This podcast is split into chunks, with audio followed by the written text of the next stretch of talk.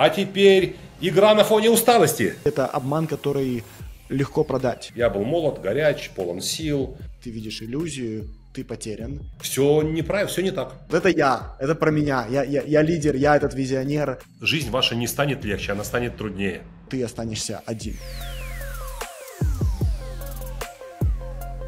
Друзья, я вас приветствую. У нас сегодня разговор с Радиславом Гандапасом. Радислав очень известный автор и бизнес-тренер, и э, ему, как никому другому, я буду задавать вопросы о том, как думают люди, алхимики, стратегии, и у нас есть свой термин «радианты». Но прежде чем мы прыгнем непосредственно в наш разговор, мне хочется Радислава представить немного с личной стороны.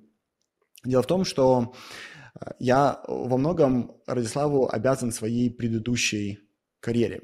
Я помню, э, мне было порядка там 18-19 лет, и э, я, отправляясь в длительные командировки, включал его диски, и я слушал его голос часами, и он меня учил абсолютно всему, от э, стратегии продаж, от э, до ведения переговоров, до построения карьеры, и э, я, наверное, получил свой такой мини-MBA в продажах и в маркетинге и в переговорах, по сути, благодаря тебе. И э, я за это тебе необыкновенно благодарен. Я построил, мне кажется, блестящую карьеру. Большое за это спасибо. И интересно, что жизнь, она э, повернулась таким образом, что э, Радислав об мне понятия, понятия не имел, когда мне было 18 лет, 20 лет, там, 22 года, 25 лет. И спустя э, 15 лет мы встречаемся, и мы уже встречаемся с другой позиции.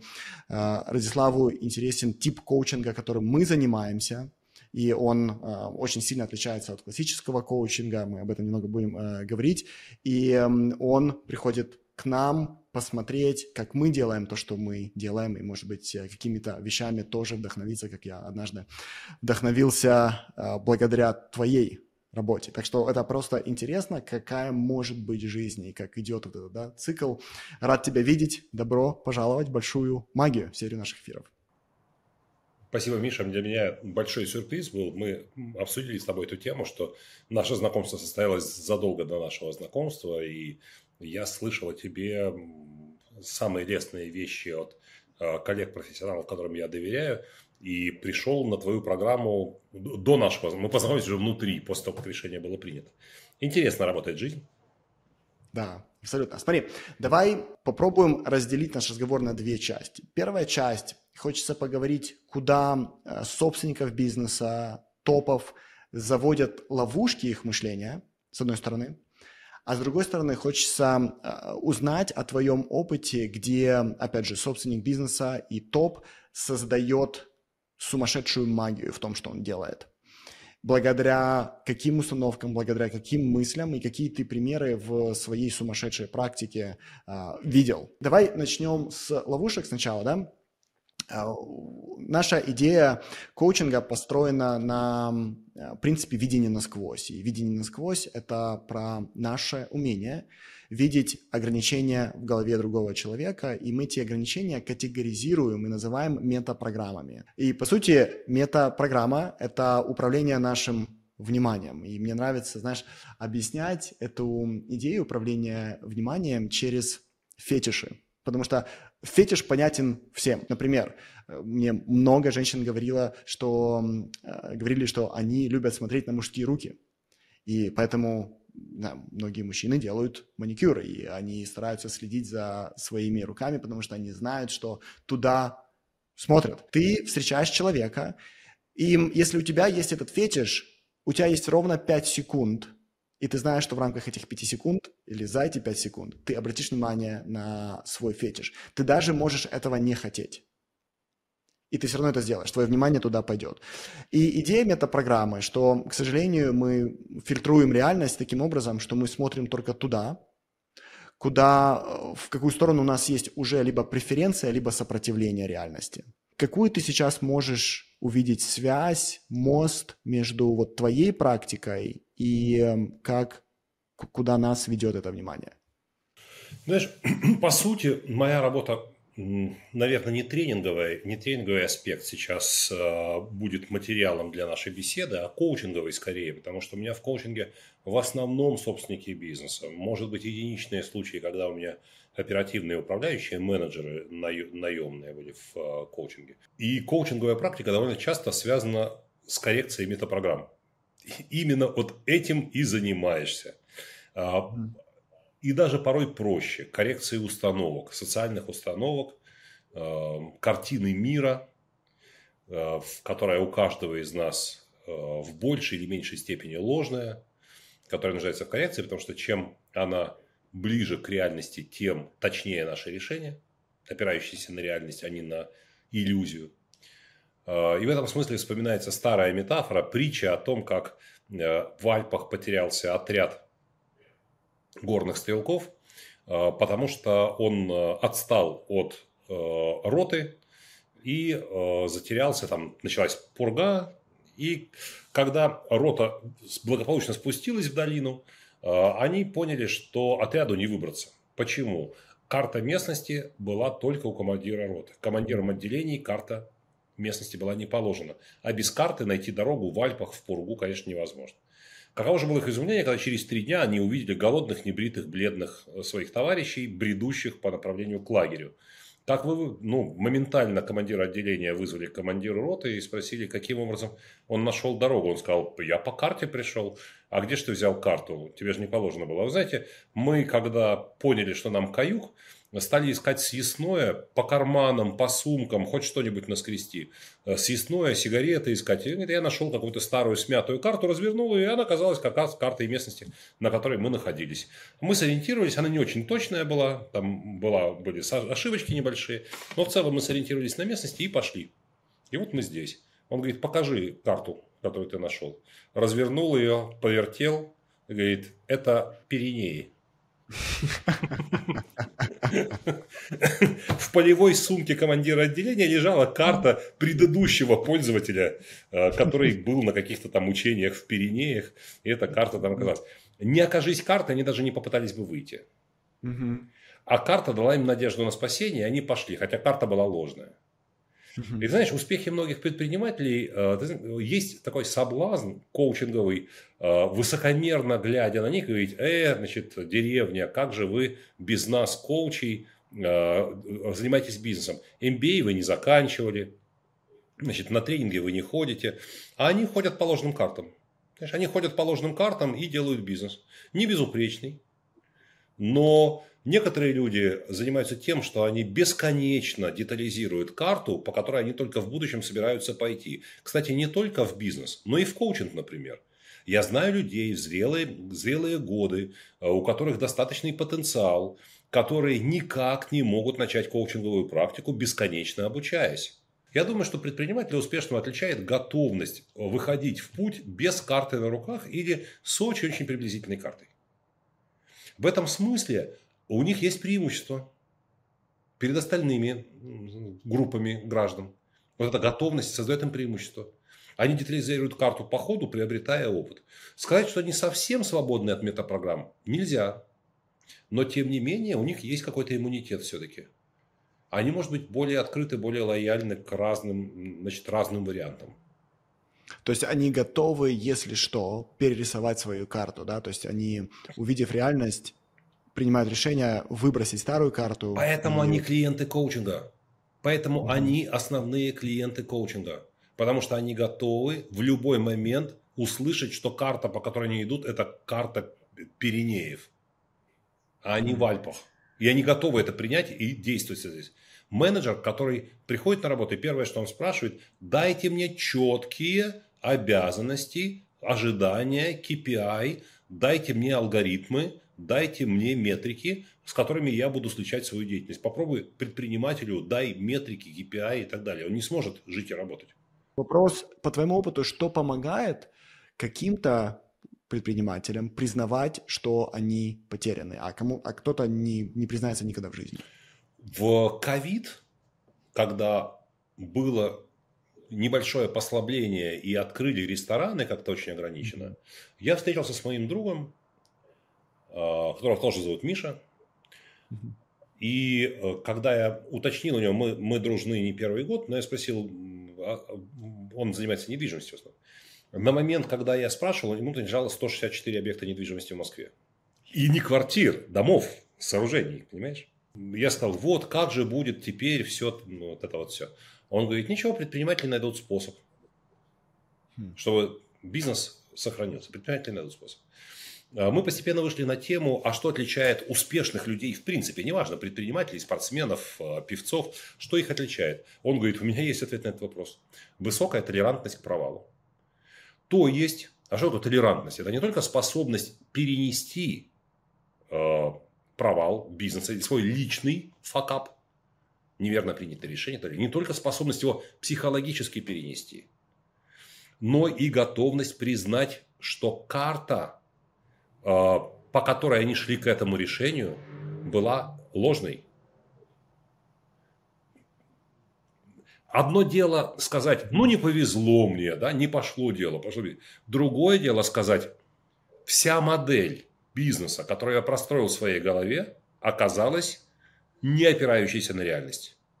Mm-hmm. Это более глобальный факап, более серьезный. Он относится к картине мира, компетентность, он перечеркивает опыт, перечеркивает способность человека этот опыт анализировать и принимать на его основе решения. То есть в каком-то, слу... в каком-то смысле успешный человек более готов принять, что он неудачник, чем неудачник.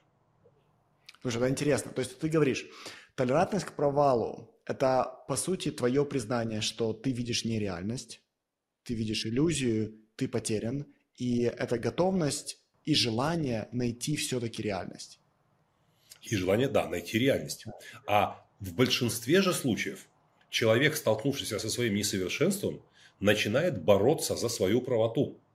Он начинает доказывать семье самому в первую очередь и окружающим во вторую, что на самом деле он не ошибся, а просто не повезло, другие люди помешали, обстоятельства сложились не лучшим образом, э, ретроградный Меркурий и вот это вот все. А он на самом деле прав. Обрати внимание, семейный конфликт, если когда-нибудь ты был его участником или наблюдателем, э, две стороны, очевидно, ситуацию видят неверно. Они угу. заблуждаются, и каждый борется с другим за правоту своего видения ситуации и заблуждения другого. И они не хотят объединиться для того, чтобы привести э, свое видение ситуации в соответствие с реальностью. Борьба за правоту. Ни один не скажет, я не прав. Секрет счастливой семьи. Каждый член семьи готов сказать, и я виноват. Э, в... Да, я принимаю ответственность. Я шел по ложной карте, я совершил ошибку, это моя вина. И даже если не чувствует, что действительно совершил ошибку. Да. Вот. Знаешь, э, вот э, пришла в голову метафора, как разные собственники воспринимают свой бизнес.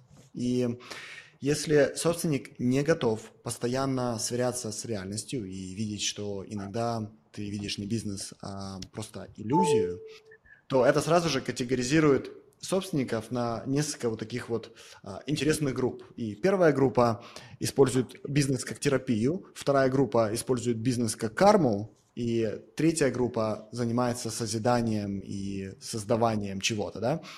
И та группа, которая использует бизнес как карму, это группа, которая не признает реальность, постоянно находится в иллюзии и хочет повторять один и тот же урок постоянно.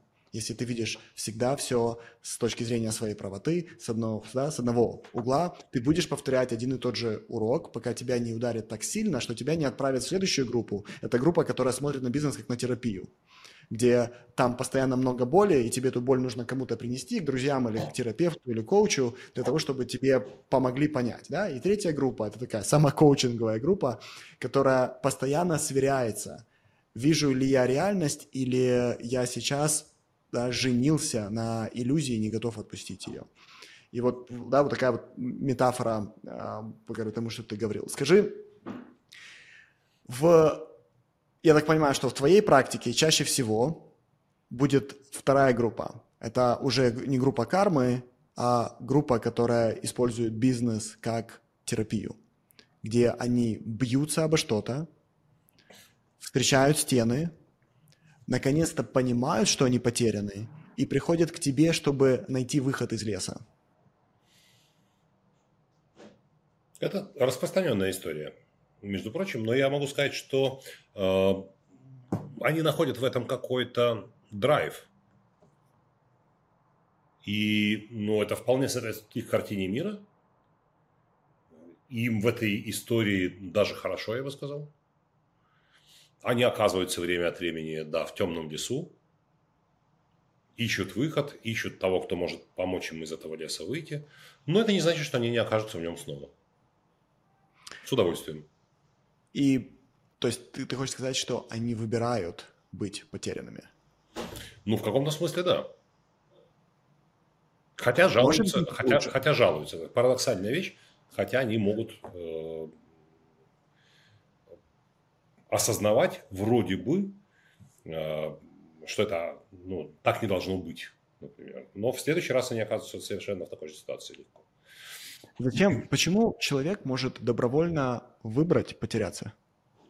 Я не психотерапевт, но я бы предположил, что э, есть потребности, которые могут быть удовлетворены таким образом. Например, потребность в уединении. Как у человека есть потребность не быть одному, у человека есть потребность быть одному.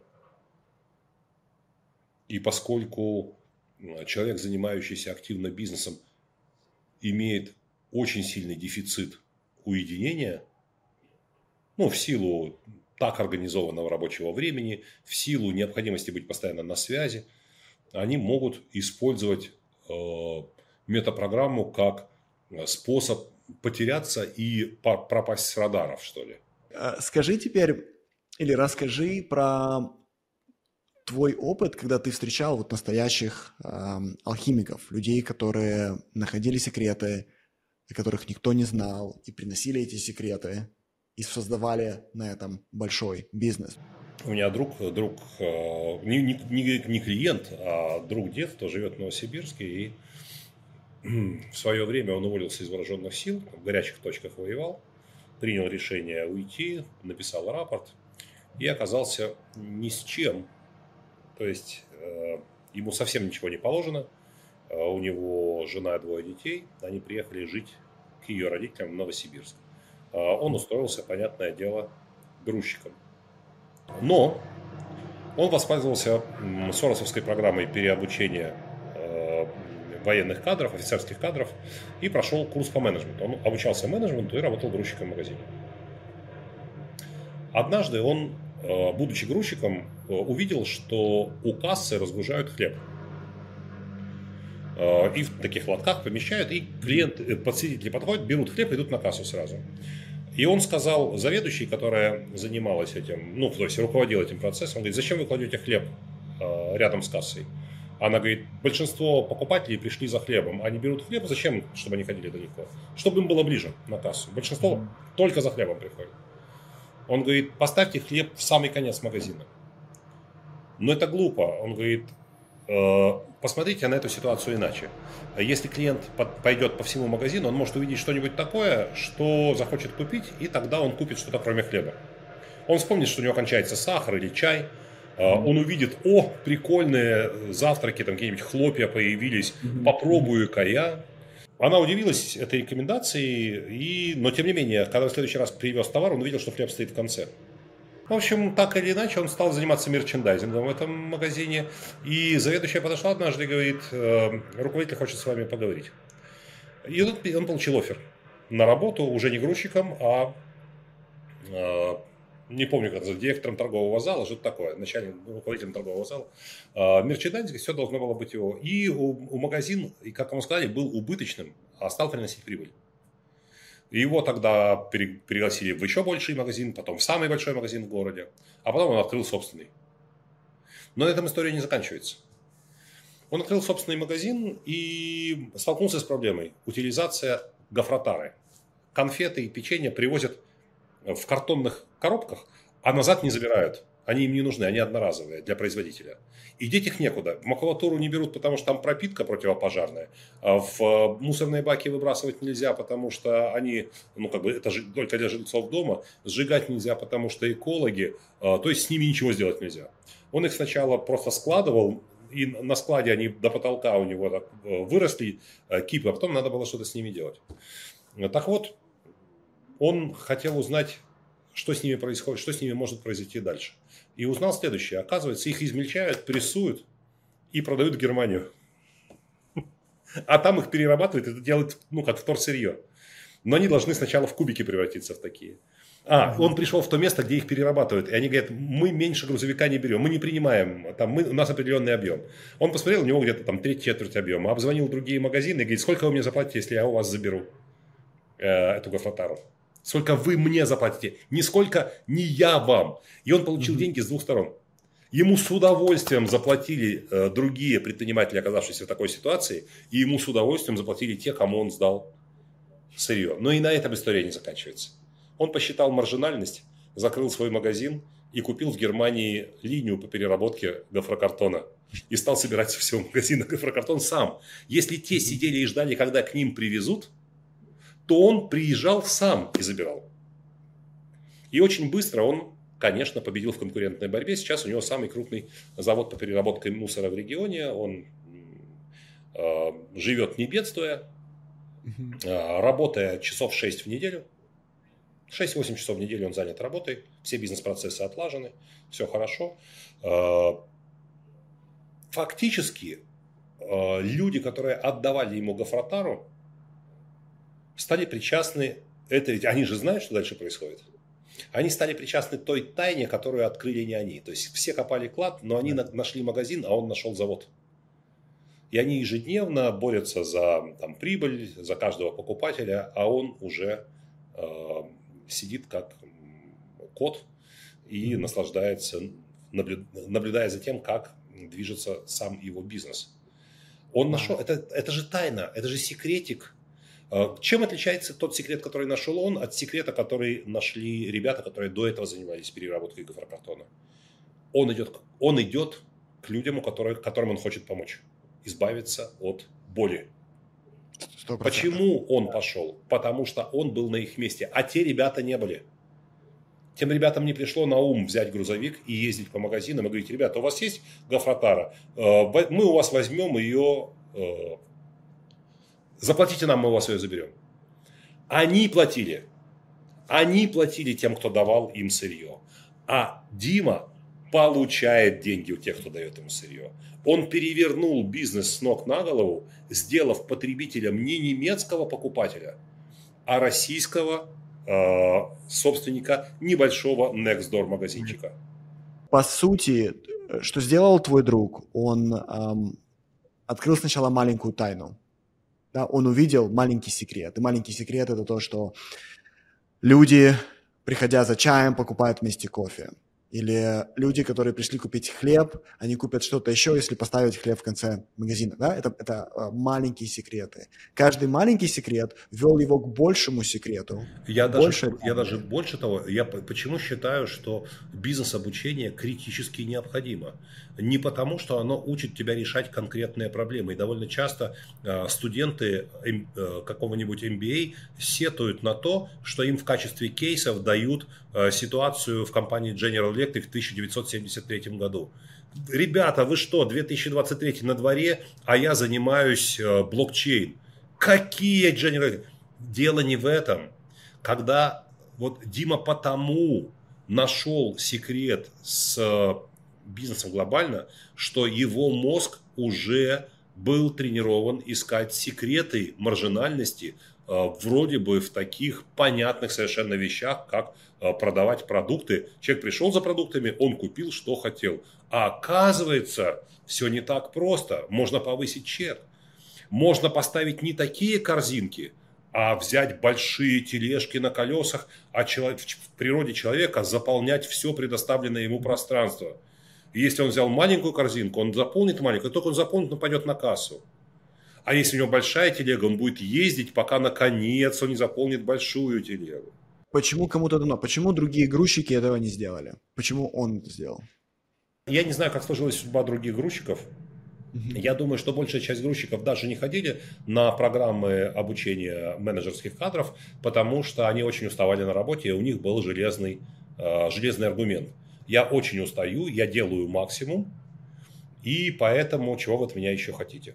В этом смысле мне вспоминается история, которую недавно рассказал мне один клиент, а, и он с помощью этой истории а, объясняет свою высокую эффективность. Почему он эффективнее многих своих конкурентов. Он говорит, я занимался регби. Экзотический вид спорта, мало распространенный.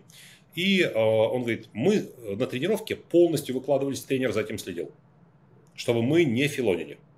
И он говорит, мы занимались по вечерам в большом спортзале какого-то завода.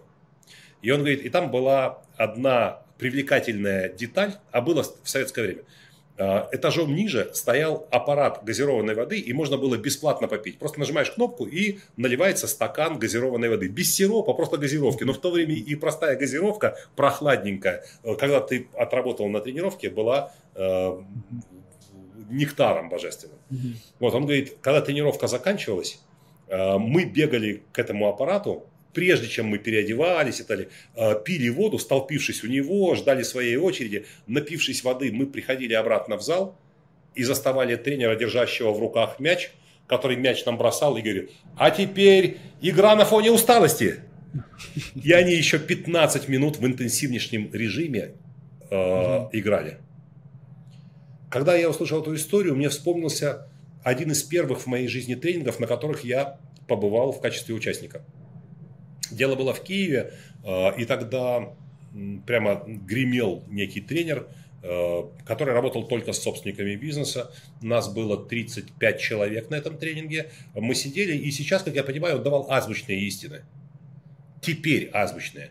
В основном НЛП, угу. замешанных на элементарных правилах менеджмента. Все это поражало воображение окружающих, потому что в конце 90-х очень было мало управленцев, которые где-то чему-то учились. И для них даже азбука казалась э, картой звездного неба. Тренинг шел с 10 до 20 часов. Все уставали уже к этому времени. И в первый день тренинга он сказал, а теперь, ребята, ужин, выходите, вас ждут на полянке. Когда мы вышли на полянку, мы увидели, что там барбекю. Там все готово для барбекю, прогорели угли. И стоит ящик вина красного. И такие, ура, пикник. Стали открывать вино, есть мясо. И не успели на- насладиться еще, как он вышел и сказал, что вы здесь расселись? А ну бегом в тренинговый зал, занятия продолжаются. А все уже поняли, что это пикник, который перейдет в сон, который перейдет в завтрак, который перейдет в тренинг. Все сначала подумали, что это шутка. Ну, там, кому сказал, я не шучу. И все поплились, дожевывая, там, съедая мясо с шампура, бутылку, из бутылки глотая на ходу, побежали в тренинговый зал, думая, что это какой-то действительно... И за полночь он отпустил из тренингового зала. Это была игра на фоне усталости. И он объяснил, что предприниматель должен быть готов жить. Он никогда не должен думать, что вот сейчас пикник, и ему не нужно будет ничего предпринимать. Никак, у него никогда не кончается рабочий день. У него никогда нет э, отпуска в полном понимании этого слова, когда можно выгрузить полностью голову и заниматься только детьми, хобби, там, ну и так далее, развлекаться. Эта мысль была новой, всем было неприятно, всем было некомфортно но что-то дошло в этот момент. Что-то основополагающее дошло. Игра на фоне усталости. То есть делать что-то, когда делать уже невозможно. И вот эта игра на фоне усталости, эти 15 минут, они делают чемпионами людей.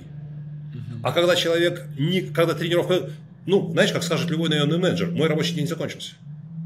Или у меня сегодня выходной. Надо срочно решить вопрос. Звонит клиент, там то все, или там горит склад. Надо срочно, значит, приехать. У меня выходной, скажет менеджер. Но собственник бизнеса э, сядет в машину и приедет э, к месту пожара и попытается, ну, как по максимуму решить возникшую проблему. Мне кажется, вот эта разница небольшая. Дала Диме преимущество. Он был грузчиком, а по вечерам немножечко учился.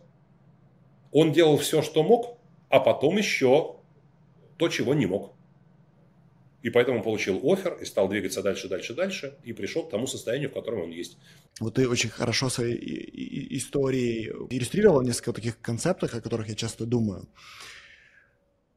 Первый концепт – это идея образа будущего. То есть есть люди, которые, если взять, например, одинаковую группу людей, есть 10 грузчиков, да, если мы возьмем эту историю, то есть люди, которых, для которых то, что они делают, это и есть их будущее. Они себя не представляют как-то иначе. У них нет никакой специфики представления, что на самом деле это не карьера и не призвание, это просто моя работа, а я что-то делаю. И мне, мне нравится рассказывать об э, этой истории, когда я приехал тоже на один из тренингов, приехал в э, Калифорнию, и как, как раз э, Беверли-Хиллз, и мы сели с клиенткой в ресторан, и э, нас очень хорошо обслуживал официант. И я подумал, что ну, настолько хорошо, настолько внимательно, а, в буквальном смысле она предугадывала, что мы хотим. Ты не успевал попросить что-то, и тебе это уже несли. И зачастую она несла это до того, как я успевал это попросить. И мне было интересно, ну, может быть, она заканчивала какую-то школу, может быть, ее э, учили так работать, может быть, это какой-то специальный ресторан, хотя ресторан мне казался вполне обычным. И я у нее спросил, где она обучалась, э, чем она занимается. И э, она мне сказала, что э, я не официант, я актриса. И меня это немного поразило. Меня поразила ее самоидентификация. Она говорит, я просто выполняю свою работу хорошо, я делаю все, все, за что я берусь, я делаю хорошо. Но я не официант, я актриса. Я училась быть актрисой, я продолжаю учиться быть актрисой, я хожу на кастинги, и я буду актрисой. А здесь я просто хорошо делаю свою работу. И когда она а, мне это сказала, я подумал, что интересно, что она живет в будущем. Она живет в другой позиции, и она очень серьезно об этом говорит. Она говорит об этом не как мечтатель, она говорит об этом не как, знаешь, хотелкины, которые просто хотят, чтобы им на голову что-то свалилось. Она к этому подходит максимально серьезно, как ко всему, что она делает. Она хорошо делает свою текущую работу, и она будет делать другую работу, и будет, будет делать ее хорошо. Это вот эта идея образа будущего, не важно, что ты делаешь сейчас, важно, кто ты, кто ты есть, и важно, какая у тебя самоидентификация. Но я встречал в своей практике клиентов, которые, когда ты их спрашиваешь э, об образе будущего, и когда ты спрашиваешь простой, знаешь, вопрос, ты будущее чего? Э, и я на самом деле иронизирую, что это простой вопрос. Э, да, будущее ты чего? Мне его задавал. Я, под, да. ну, я подтверждаю, что он очень непростой. Да, идея такая, что э, ты являешься, по сути, реинкарнацией чего-то в будущем. Ты можешь сказать, мне, опять же, вспоминая про Коко Шанель, я вчера делал про нее эпизод, она говорила, я не занимаюсь модой, я и есть мода. Да? Это идея своего образа, кем я являюсь, и в будущем кто ты, какой образ ты себя представляешь. Но, э, продолжая эту тему, я встречал огромное количество людей, когда ты спрашиваешь, эм, расскажи мне о себе, с чем ты, с кем и с чем ты себя идентифицируешь, там была полная тишина, полная, знаешь, как бы белая стена. Они об этом не думали. И меня это всегда впечатляло, пока я не понял, почему они об этом не думают. И а, одна из гипотез, которая у меня есть, и мне интересно, что ты по этому поводу думаешь, это то, что прошлое настолько сильно заняло их голову, что там больше нету емкости для того, чтобы подумать о чем-то еще. Их, а, то, что с ними произошло, так много занимает их голову, что они даже себе не представляют другого исхода. Вот. И это то, что я, копая с другой стороны, э, тоже, мне кажется, э, нашел. Что отличает лидеров, людей, имеющих потенциал успеха, от людей, которые этот потенциал ну, в моменте не имеют. В моменте не. Одна из черт, одна из отличительных черт – это специфическая маркировка категории прошлое, настоящее, будущее. Для человека, который не имеет потенциала к росту, он маркирует прошлое плюсом. Прошлое прекрасно у него. Раньше было хорошо. Я был молод, горяч, полон сил, девушки были красивее, пирожи, там, мороженое было слаще, э, отношения между людьми были чище, э, и светлые идеалы значит, наполняли наше существование, музыка была мелодичнее, молодежь одевалась гармоничнее, э, ну и так, ну, в общем, все было хорошо. Настоящее он маркирует минусом. А сейчас стало все плохо. Политики лгут и воруют, предприниматели воруют и лгут, э, значит, врачи не умеют лечить, э, люди стали циничные, алчные, э, да и я не помолодел за это время. А когда их спрашиваешь, а будущее, будущее, как ты маркируешь будущее? Он говорит, откуда я знаю? Откуда я знаю будущее? Но как ты его видишь хотя бы? Окей, ты не знаешь, но как ты его видишь? Он никак его не видит. У него в картине мира стерта эта категория. Он считает, что будущее является только производной от каких-то внешних стимулов, а его собственная воля, желание, видение, усилия умножаются на ноль. Он никак не видит будущего. Эти люди не могут даже с третьей попытки ответить на вопрос, чего ты хочешь. Чего ты хочешь в будущем? Какой смысл чего-то хотеть, если я вообще не знаю, вдруг ядерная война? Или еще какая-нибудь нелепица, да? Но как бы ты хотел, в идеальном мире, представь, в течение пяти лет э, исполняются все твои желания, стремления и так далее. Чего ты хочешь? И это тупик. Я скажу больше, группа психологов проводила эксперимент, который описан в литературе, когда они звонили на случайные номера телефонные – и говорили людям примерно следующее. Я ваша золотая рыбка, ну или что-то вроде того. А, любые три желания загадайте сейчас. У вас есть 60 секунд. И ты знаешь, подавляющее большинство не смогли сформулировать. Они понимали, что это шутка, телефонный розыгрыш, пранк, э, как угодно. Но даже те, кто всерьез относился, они затруднились сказать, э, назвать три вещи, которых они... Дети справлялись с этим лучше.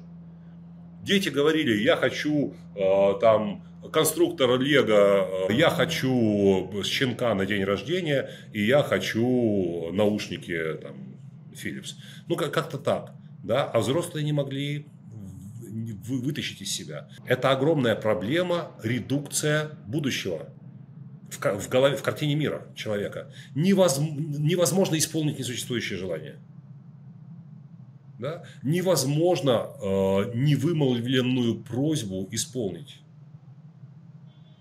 А, и у людей, которых я называю лидерами, у которых есть потенциал для успеха, маркируются они вообще очень интересно.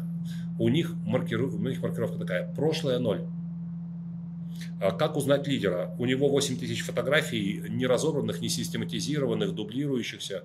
Он, у него никак не доходят руки разобрать фотографии у человека, который маркирует прошлое плюсом, всегда упорядочено по альбомам, по календарю. Он легко находит снимок из какой-то поездки э, или с какого-то дня рождения. У человека, который устремлен в будущее, прошлое заброшено. Там не беспорядок, э, не разбериха. А когда у него просят три фотографии для публикации какой-то, им очень сложно, на 8 ему очень трудно найти. Какие-нибудь фотки качества приличного, где он в деловом костюме запечатлен. И он, кстати, толком и не помнит, что там было. Ну да, было, даже в школе учились, в походы ходили. Какая разница? А, он устремлен в будущее, и будущее промаркировано плюсом. Он может беско... Аутсайдеры бесконечно могут обсуждать прошлое. Как они ездили на рыбалку, как они веселились э, на корпоративной вечеринке, э, как они ну, там прикольно на охоте преследовали какого-нибудь зайца. Но они не могут говорить о будущем. Это ну, чистые страницы. А вот лидер, он о будущем может говорить часами. У него есть желания, планы, идеи, э, видение, фантазии, э, как это все будет, а потом я еще прикручу к этому вот эту штуку, а потом я их всех соединю, и потом вот это вот, а потом я запланировал поехать туда-то, и там сделать то же самое, а потом попытаться масштабироваться в том регионе, но для этого понадобится вот это, поэтому я сейчас буду учить испанский, потому что ну, как, у него есть какой-то... Сбудется, не сбудется, другой вопрос. Главное, что оно у него есть, и оно прекрасно. Там ему в будущем, много, у него там много энергии, положительных эмоций, э, не знаю, денег, славы, почета, уважения и большой интересной работы. А вот с настоящим у него минус. У него настоящее промаркировано как минус. Если ты его спросишь, а что в настоящее время, всем ли ты доволен? Он скажет нет. Все неправильно, все не так в настоящем. Э, бизнес недостаточно масштабирован, люди неправильные, собранные, недостаточно обученные, я там не... Но мы это все исправим в перспективе. И тут мне на ум приходит э, метафора батарейки минус-плюс. Да? Электроны бегут от плюса к минусу, а человек, наоборот, от минуса к плюсу. Он старается убегать от того, что в картине мира промаркировано как отрицательное, к тому, что промаркировано как положительное. Поэтому в своих мечтах, в своих фантазиях аутсайдеры всегда бегут в прошлое. А, там в том числе наличествуют ложные воспоминания. Они рассказывают какие-то героические истории, которых никогда не было. Да. Или где они были не участниками, они только слышали о них. Или они mm-hmm. очень и очень оптимизируют. Они делают, они фотошопят свои воспоминания, делая их безупречными, все события и факты. А вот э, люди, устремленные в будущее, лидеры, они э, фотошопят будущее. Они очень и очень делают его привлекательным, притягательным, и они убегают от сегодняшнего дня, бегут в завтрашний. Их невозможно убедить, сказать, остановись, сегодня выходной, остановись, ты устал, перестань уже 8 часов вечера. Потому что в то время, когда они не бегут в будущее, они остаются в настоящем. Да, слушай, очень э, кл- классная на самом деле, как бы концепция, история. И сейчас э, люди, которые нас слушают, они сразу же разделились на две группы. Первая группа, когда рассказывал, там, фотографии не сортированные, они, им, им прошлое неинтересно, они о нем даже не думают, это ноль, да, как бы, что было, что было. А, то было, и они постоянно где-то в образе будущего, и настоящее их не устраивает. То есть это одна группа, и они себя, а, знаешь, там, похлопывают по плечу. Вот это я, это про меня, я, я, я лидер, я этот визионер, а, я этот предприниматель. Я молодец. Да? Я молодец. Теперь есть вторая группа, которая говорит, боже, они говорят про меня, я во второй группе, в группе неудачников, которые ценят прошлое, которые с ностальгией вспоминают о том, что было, у которых нету никаких идей по поводу будущего, а настоящее как раз является этим нулем, да, которое потом превратится в э, плюс. И а, знаешь как, я у тебя спрошу, что делать второй группе, а мне хочется немного запутать первую. И вопрос, который я очень люблю задавать, своим клиентам, которые устремлены в будущее, это дай мне образ своего будущего, в котором нет ни одного желания, свойственное большим группам людей. Условно, когда мы думаем о том, что мы хотим, да, мы думаем, я хочу вот этот дом, который одни окна смотрят на горы, другой дом, другие окна смотрят на океан. Много путешествовать, да. яхту, Много, по Яхту, дорогое вино, дорогую одежду, хорошие машины, красивого, умного партнера рядом, то, чтобы у меня была любовь.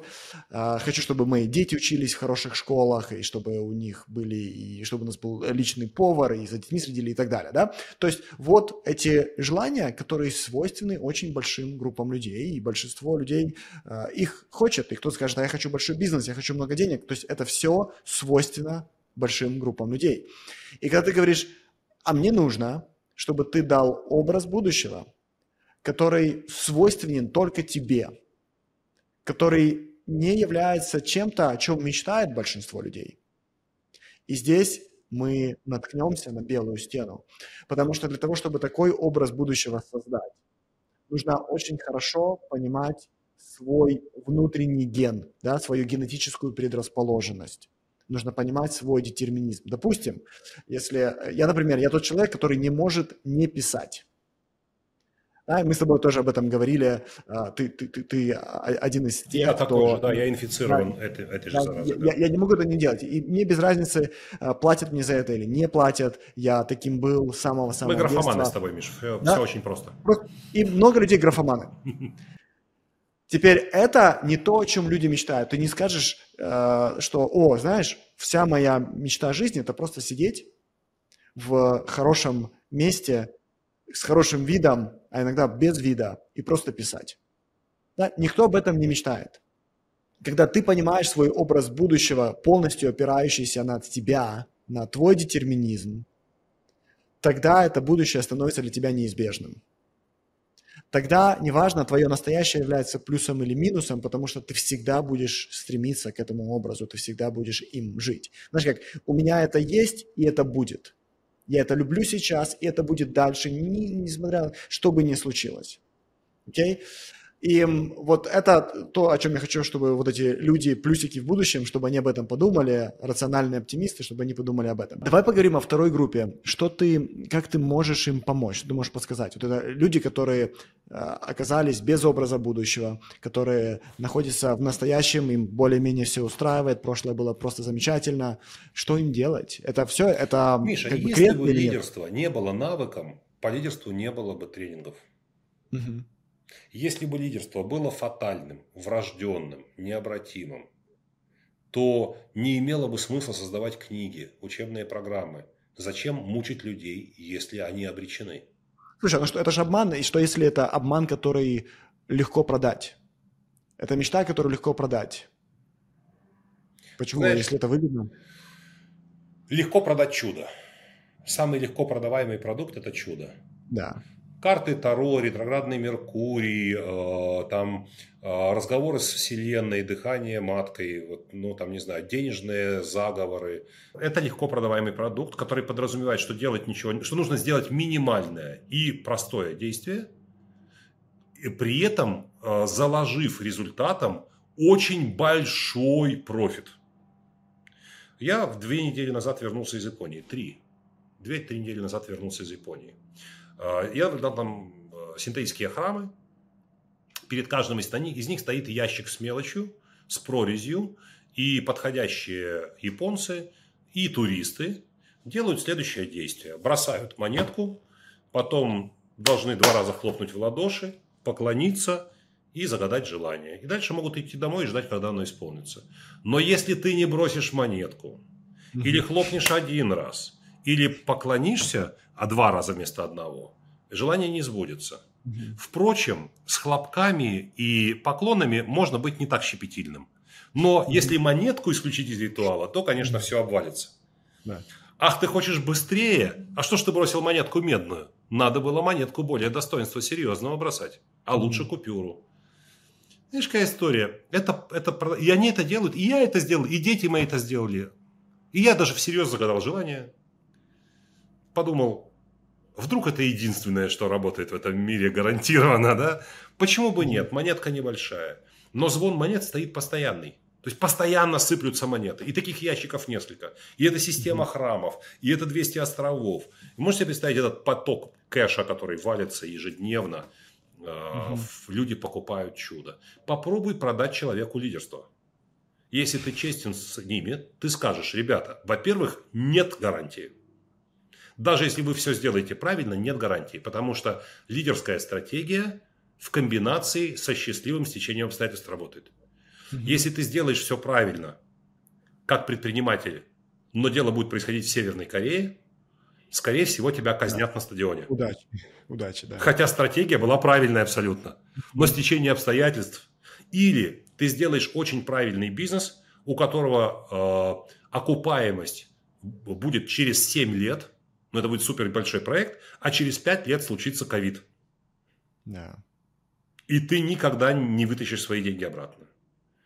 Или ты будешь перевозить через границу товар, имея все разрешительные документы на руках, но коррумпированный таможенник э, решит э, стрясти тебя взятку, с тебя взятку и задержит твой товар. А у этого товара есть срок годности. Ты же, оставаясь честными, взятку не даешь, и у тебя пропадает вся партия товара. Ты все сделал правильно но нелепо. Ты 500 раз возил через границу. И в этот раз попал на таможенника нечистого на руку. Который еще к тому же и уволился. Он товар задержал и уволился. И вообще все говорят, а мы ничего не знаем, нам никаких нет сведений, никаких бумаг. Ничего. Это может произойти с любым человеком. Если ты скажешь это, половина зала встанет и выйдет. Они скажут, если ты за деньги обучаешь нас тому, что не имеет гарантии что при реализации оно придет к успеху, то мы пойдем лучше карты Таро кинем. Подышим маткой или обнимемся с деревом э, и попросим дерево о помощи, как учили нас древние друиды. Это хотя бы гарантированный результат. Они хотя бы обещают результат. Сиди и жди, Вселенная исполнит. Это первое. Второе. Второе, что ты говоришь. Оставшейся половине зала. Ребята, я научу вас, но это вам ничего не даст. Это ничего не даст, а даст плоды только действие в соответствии с тем, чего, чего вы научитесь. И действовать нужно было, будет много, упорно, на зубах, на воле, на характере э, и так далее. Половина встает и уходит. Оставшись это половине говоришь, а теперь главное. И когда вы станете действовать в соответствии с тем, чему я вас научил, жизнь ваша не станет легче, она станет труднее. В смысле труднее? Мы пошли учиться эффективности, чтобы жизнь была легче. Нет, ребята, если вы станете это делать, ваша жизнь станет труднее. Еще половина встала и вышла. А остальным говоришь, а теперь, ребята, идите поближе к сцене, раскинем карты Таро и посмотрим, чем я могу вам помочь в вашей жизни. Вот остальные, вот эти вот оставшиеся отличники, когда мои коллеги, бизнес-тренеры говорят, ты знаешь, вот согласно статистике, всего 2% людей реализуют то, чему научились на тренинге. Я говорю, так ничего удивительного. Они, каждые 5 минут кто-то встает и выходит незримо. Ему просто неловко сделать это на глазах э, окружающих. Какие-то люди, услышав некоторые идеи тренинга, в своем воображении уже встали и вышли. Они знают, что они не будут ничего делать. Я удерживаю их только артистизмом, шоу-эффектами, э, mm-hmm. стендапом. Потому что ну, я веду тренинги так, что люди что развлекаются в том числе. Интеллектуальное развлечение. Да? Они остаются, да. ну, чтобы послушать классный стендап. А дойдут до финиша, получат результат, какие-то единицы, и меня такая конверсия устраивает. У меня 700 человек сидит в зале, 2% 14 человек. Ого, 14 чемпионов – это не, не худший результат да, на 700 человек. Меня устраивает. Я поэтому собираю большие залы. При такой конверсии, чтобы у меня было больше, больше кейсов, больше успешных людей. Не все да. готовы. Лидерству Знаешь, можно что, научиться, что... но нельзя научить. Да, это, да, это вот, вот что это, это одна из тех мыслей, я, я, я тебя слушаю. Я бы подвел итог э, для тех, вот, кто нас э, слушал и говорит, блин, ну я прав, я, я из второй группы, у меня нет образа будущего, я не знаю, что делать. И мне хочется э, вот из того, что ты сказал, подвести итог и сказать следующие вещи этим ребятам. Первое, есть какая-то причина, почему они нас с тобой слушают больше часа.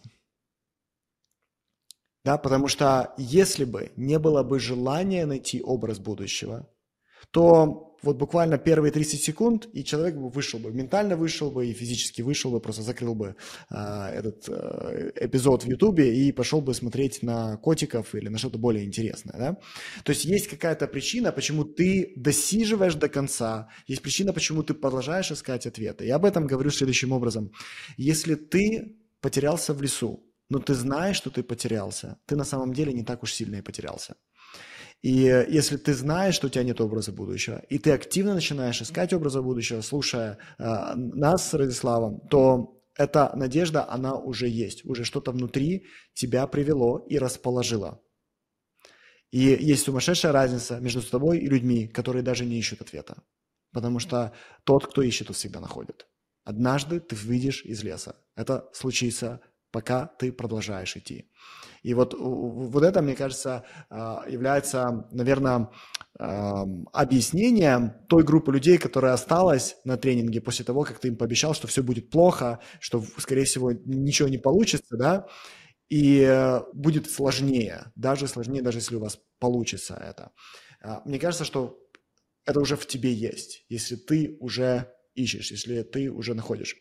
Ты хотя бы а, полезешь на дерево, чтобы посмотреть, где, где лес кончается, да. где его граница. Хотя в какую бы сторону идти, да, в какую сторону идти, э, какая, может быть, тропа ведет. То есть ты как минимум начнешь делать какие-то действия. И самое простое действие, которое ты сейчас делаешь, это слушая нас, ты делаешь свои маленькие шаги, ты потихоньку перепрограммируешь свою мыслительную парадигму, потому что изменения начинаются с изменения мыслительной парадигмы прежде всего. А, слушай, поговорили с тобой вот ровно а, обещанное время. Радислав, что бы ты, какой бы совет дал бы нашим слушателям, люди, которые хотят раскрывать эти тайны, создавать э, соучастников тайн, создавать что-то большое, какой бы совет ты дал? Я бы, я бы сказал так. Очень многие люди ориентированы на некую правильную жизнь. Они как-то хотят, чтобы все было по-правильному в бизнесе, в жизни, все как надо. Причем они не всегда сами могут объяснить, что, что вот как надо, но они знают, что то, как есть, это не так, как надо. Mm-hmm. И я должен сказать, что так жизнь не работает. Она не бывает правильная. Но у бухгалтера на полке могут быть систематизированные документы, но жизнь – это живая система, живой организм. В живом организме постоянно что-то меняется, и э, когда задают вопрос, э, вредно ли курение, э, специалист всегда отвечает на него двояко. Ну, что вредно, да, там оно сужает сосуды, но стимулирует перистальтику кишечника.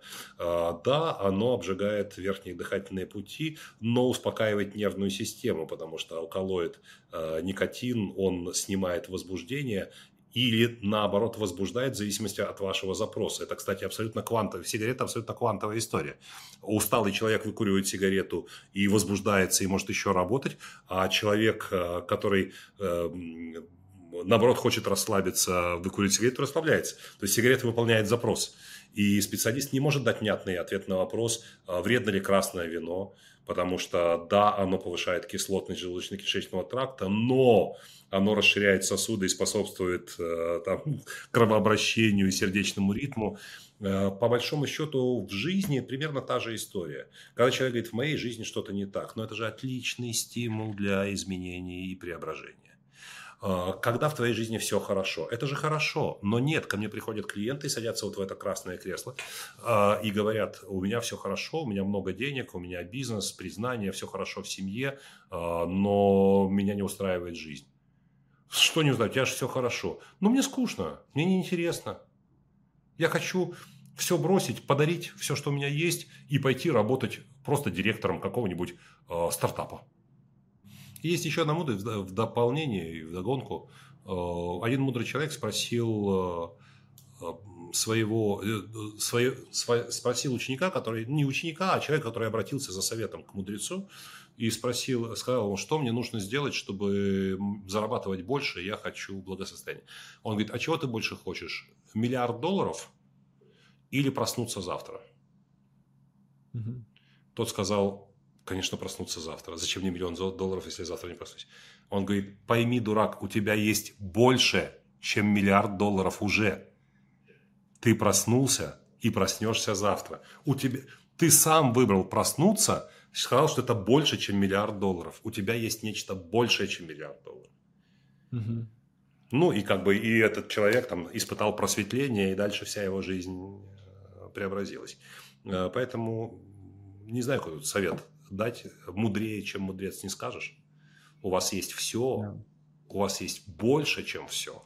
Оно уже есть у вас, у вас есть жизнь. А все в этой жизни, остальное – вы можете сформировать в течение этой жизни. У вас Абсолютно. есть все для этого. Супер, Владислав, спасибо огромное за глубокую беседу, спасибо за твое время. Как всегда, большое удовольствие вести с тобой диалог и да, до скорых встреч.